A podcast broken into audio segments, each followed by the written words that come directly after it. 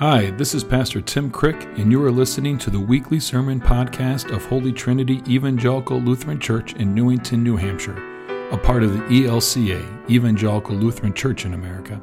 You can find us online at www.hteLC.com. We worship on Sunday mornings at 8:30 and 11 a.m., where you are never too late and there is always room for one more. We hope you can join us sometime, and we hope you find the sermon you're about to listen to helps you to understand and experience the depths of God's love for you and the entire world. Thanks for listening. Today's gospel comes from St. Luke chapter 16, verses 19 through 31. Glory to you, Lord. Jesus said, There's a rich man who is dressed in purple and fine linen and who feasted sumptuously every day. And at his gate lay a poor man named Lazarus, covered with sores who longed to satisfy his hunger with what fell from the rich man's table, even though the dogs would come and lick his sores. The poor man died and was carried away by the angels to Abraham. The rich man also died and was buried. In Hades, where he was being tormented, he looked up and saw Abraham far away with Lazarus by his side. He called out, Father Abraham, have mercy on me, and send Lazarus to dip the tip of his finger in water and cool my tongue for I am in agony in these flames. But Abraham said, Child, remember that during your lifetime you received good things, and Lazarus in like manner evil things. But now he is comforted here, and you are in agony. Besides all this, between you and us, a great chasm has been fixed, so that those who might want to pass from here to you cannot do so, and no one can cross from there to us. He said, Then, Father, I beg you to send him to my father's house. For I have five brothers, that he may warn them, so that they will not also come into this place of torment. Abraham replied, They have Moses and the prophets. They should listen to them. He said, No, Father Abraham, but if someone goes to them from the dead, they will repent. He said to him, If they do not listen to Moses and the prophets, neither will they be convinced if someone rises from the dead. The gospel of the Lord. Praise to you, Lord Christ. You may be seated. I don't know if you remember, but uh, when we started off this uh, church year, right? So, uh, the lectionary year, there's three years in the lectionary. There's what is uh, creatively called year A, year B, and year C, right? They go with Matthew, Mark, and Luke. Uh, year A is Matthew, year B, B is Mark, year C is Luke, right? So each year we get one gospel John is probably what you're thinking. What about John? Uh, is different than all the other Gospels, right? So Matthew, Mark, and Luke are very similar. They're called the Synoptic Gospels. Similar stories. John is interspersed between all of those other three years or all of those three Gospels. And so we don't have a year devoted to John. We get John every year, sporadically mixed into it. But when we started the year of Luke, does anyone remember what I said? If you don't want me to hear me preach about. Really? You know what? That bodes well, and I'm not surprised by any means. I don't remember what I say most weeks. But it bodes well because I am going to use some things that I used from a Thanksgiving Eve service last year also. So if you don't remember that, I'm good. I might just repeat last week's sermon. If you don't want to hear me preach about money, don't come to church for the next year. Right? It is such a prominent theme throughout Luke, is what I said then. And I think if you've been with us uh, at any rate over the last month or two, you've really seen that come to play out uh, in these readings, right? If you don't want to hear me preach about money, then don't come to church. And really, that's not just during this final last month or two. That should be any time because it's such a prevalent part of our lives. Uh, and we're here to talk about our lives, what we're devoted to, what we're not devoted to, how those things mix in our lives. And this gospel puts it right up front. And not only this gospel, this first uh, passage that we had as well that comes from Amos. So, as a little re- last week's Amos, an actual gospel message, had to do with how we earn our money. And the prophets of Amos were really calling out the people you are earning the money on the backs of the poor. You have gone from being the oppressors or being the oppressed in Egypt to now being the oppressors in the promised land. And you are abusing uh, the freedom that you have, the resources that you have, the gifts that you have. And some are doing so extremely well at the expense of others. And that's what Amos calls them out to. And Amos is really hard, uh, had a really hard job at the time. A little bit about Amos, again from last week. Amos is speaking at a time about 780, 760 or so BCE at the peak of the nation of Israel. They are in the promised land. They have never been stronger in their military. They have never been stronger in their economy. They have never been stronger in their geography. They are doing well. And it is into this time that the prophet Amos speaks that if you continue on this way, you are going to bring about your own destruction. And not too much longer later, about 722, is when the Assyrians come in and destroy, at that time, Israel is a northern kingdom and a southern kingdom. The Assyrians come in and destroy that northern kingdom. And then I think it's 567 BCE is when the Babylonians come in and then take over the Assyrians and destroy the southern kingdom, which is also the temple in Jerusalem. And you have what's called the Babylonian exile. And what was once really uh, the nation of Israel is no more. The people are all spread out. Prophet and other Old Testament, Amos and other Old Testament prophets come to speak words of warning about how they are living and how it's going to bring about their own destruction. Does that make sense? Last week was how they've earned their money. This week now is about how they spent their money. Listen to these words again from Amos after you have a little bit of that background. Alas, for those who are at ease in Zion, that is Jerusalem, and for those who feel secure on Mount Samaria, that's referring to the northern kingdom. Alas, for those who lie on beds of ivory and lounge on their couches, beds of ivory. Most people didn't have a bed, they slept on a mat. The wealthy had beds made of wood, the ultra wealthy had beds with inlaid of ivory in the wood. Does that make sense? Right?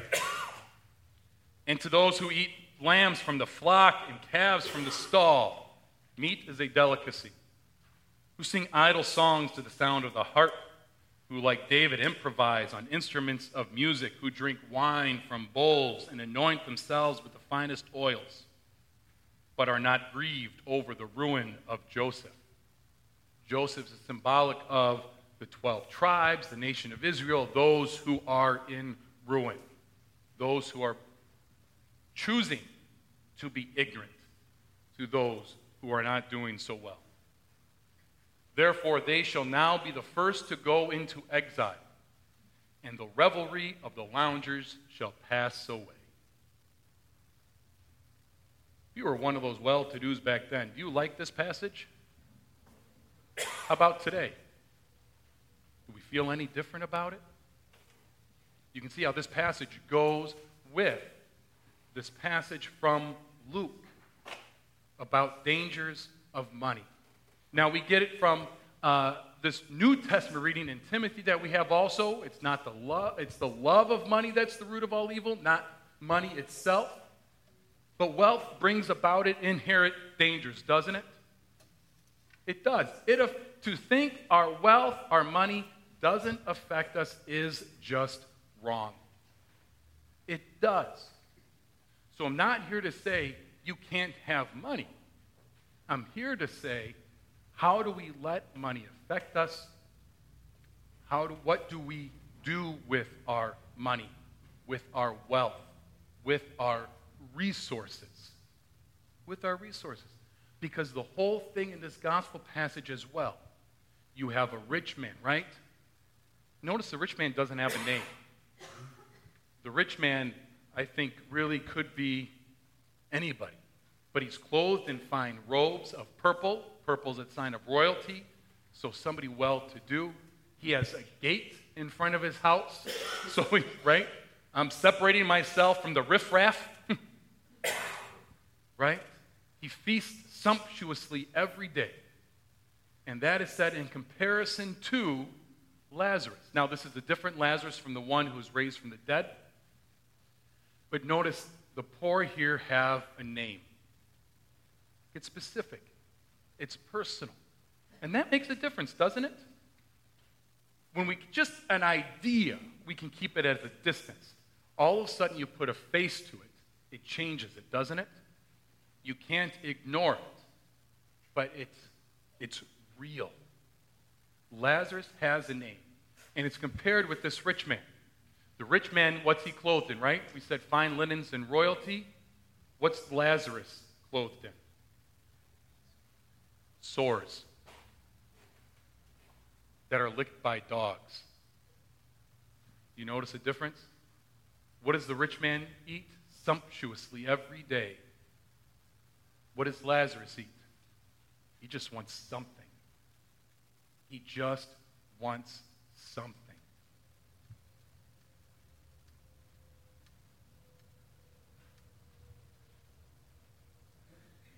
trying to think of where I want to go with it. Sorry. Dangers of wealth. And so this is some of what I want to use from uh, a Thanksgiving Eve service last year to show how it does affect us, right? How we need to open our eyes to what's going on so we aren't like the rich man or we aren't like uh, those people that Amos is proclaiming to, even though we are. Even though we are, right? That's the thing. We are. There's studies been done. This was done at Berkeley, out in California, and they went out and studied what cars stopped for pedestrians trying to cross the street.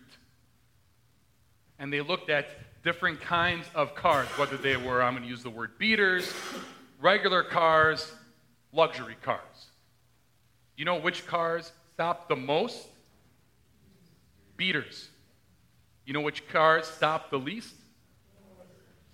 The luxury cars. Right? The luxury cars. Another study was done, I forget where this was done at, but people were told to wait in a room. In the middle of the room, there was a table and a chair, and there was a bowl of candy. There was a sign by the bowl of candy that said, For children in the next study. Right? So they had people come in, and they knew uh, uh, demographically where they fell um, wealth wise. Some people took the candy at a higher rate than other people who took the candy at a higher rate. Who do you think took the candy at a higher rate? The wealthy. Who took the candy at a lower rate? The poor, right? This is one that got me also. I remember sharing it. Sorry if you remember these. I like to use them repeatedly because anybody need to hear things more than once to let it sink in? Right? There was a game of Monopoly being done, and it was rigged so that one person by random at the game was given more, uh, more money, more rolls of the dice, better odds of winning. Okay? Game was done. They asked those people who won um, what enabled you to win. Those who had the advantages at the beginning were the ones who were most likely to say they won based on pure skill. Right? They had the most advantages at the beginning of the game, and they were the ones to say they won by pure skill. That doesn't sound like our world at all today, does it? Why do we do these things? Why, when we are wealthy, do we not stop for those in the crosswalk? Why, when we are wealthy, do we take candy reserved for kids? Why, when we are given unfair advantages, Do we claim credit for ourselves? I think it has to do with insecurity. What proves our worth?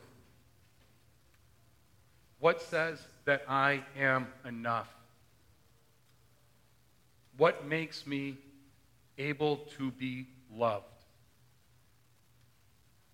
It is not what we have. Right? I love this passage from Timothy. You can't take it with you, can you? Right? We come into this world with nothing because we're going out with this world with nothing. So, what do we do with what we have while we are here? We are called to be generous. We are called to be loving because we have been generous too, because you have been loved. And I struggle with this as much as anybody else, right? So I get to stand up here and I hope you don't feel like I'm waving my finger at you this way because I'm really doing this. Does that make sense? I preach the words that I need to hear myself. What makes me worthy? What makes me lovable? I don't know if I've used this one before with you or not, but I got it from Stephen Bouman, who was head, worked for Churchwide. He was bishop in metropolitan New York for many years. He's now doing, actually, uh, I just finished up work in Chicago area. It doesn't matter. But I heard them say this before to explain why you give. If your church were to receive a $25 million gift, where they could essentially not just survive, but do really well just living off the earnest interest. Sorry. Just living off the interest. What would happen to their giving? If giving would go down, then the church doesn't know why they give. Does that make sense? If the giving would go down, then they don't know why they give. We give because we have first been given to. We love because we have first been loved. Yes, we need to turn on bills, right? Pay bills to turn on the lights. Let's get that right. yes, we have things that need to happen, right? And that's not why we give. That's what we do with what we receive. You see the difference? That's what we do with what we receive. But that's not why we give. We give partly just because we understand the temptation that money gives to it, does to us. Because it's addicting, isn't it? You get a little, and what do you want? More. And again, it's not money in itself is not bad. What does it do to us? And instead, we need to look at it what do we do with it? Because of what has been done for us. Because what has been done to us. Because what has been done with us. Who you are is enough. Who you are is enough. Amen. That's the sermon for this week. We hope from it you learned a bit more about God's love for you and the world. Please subscribe and rate our podcast to help us be found by and reach more people. Thanks for listening, and don't forget, you are loved.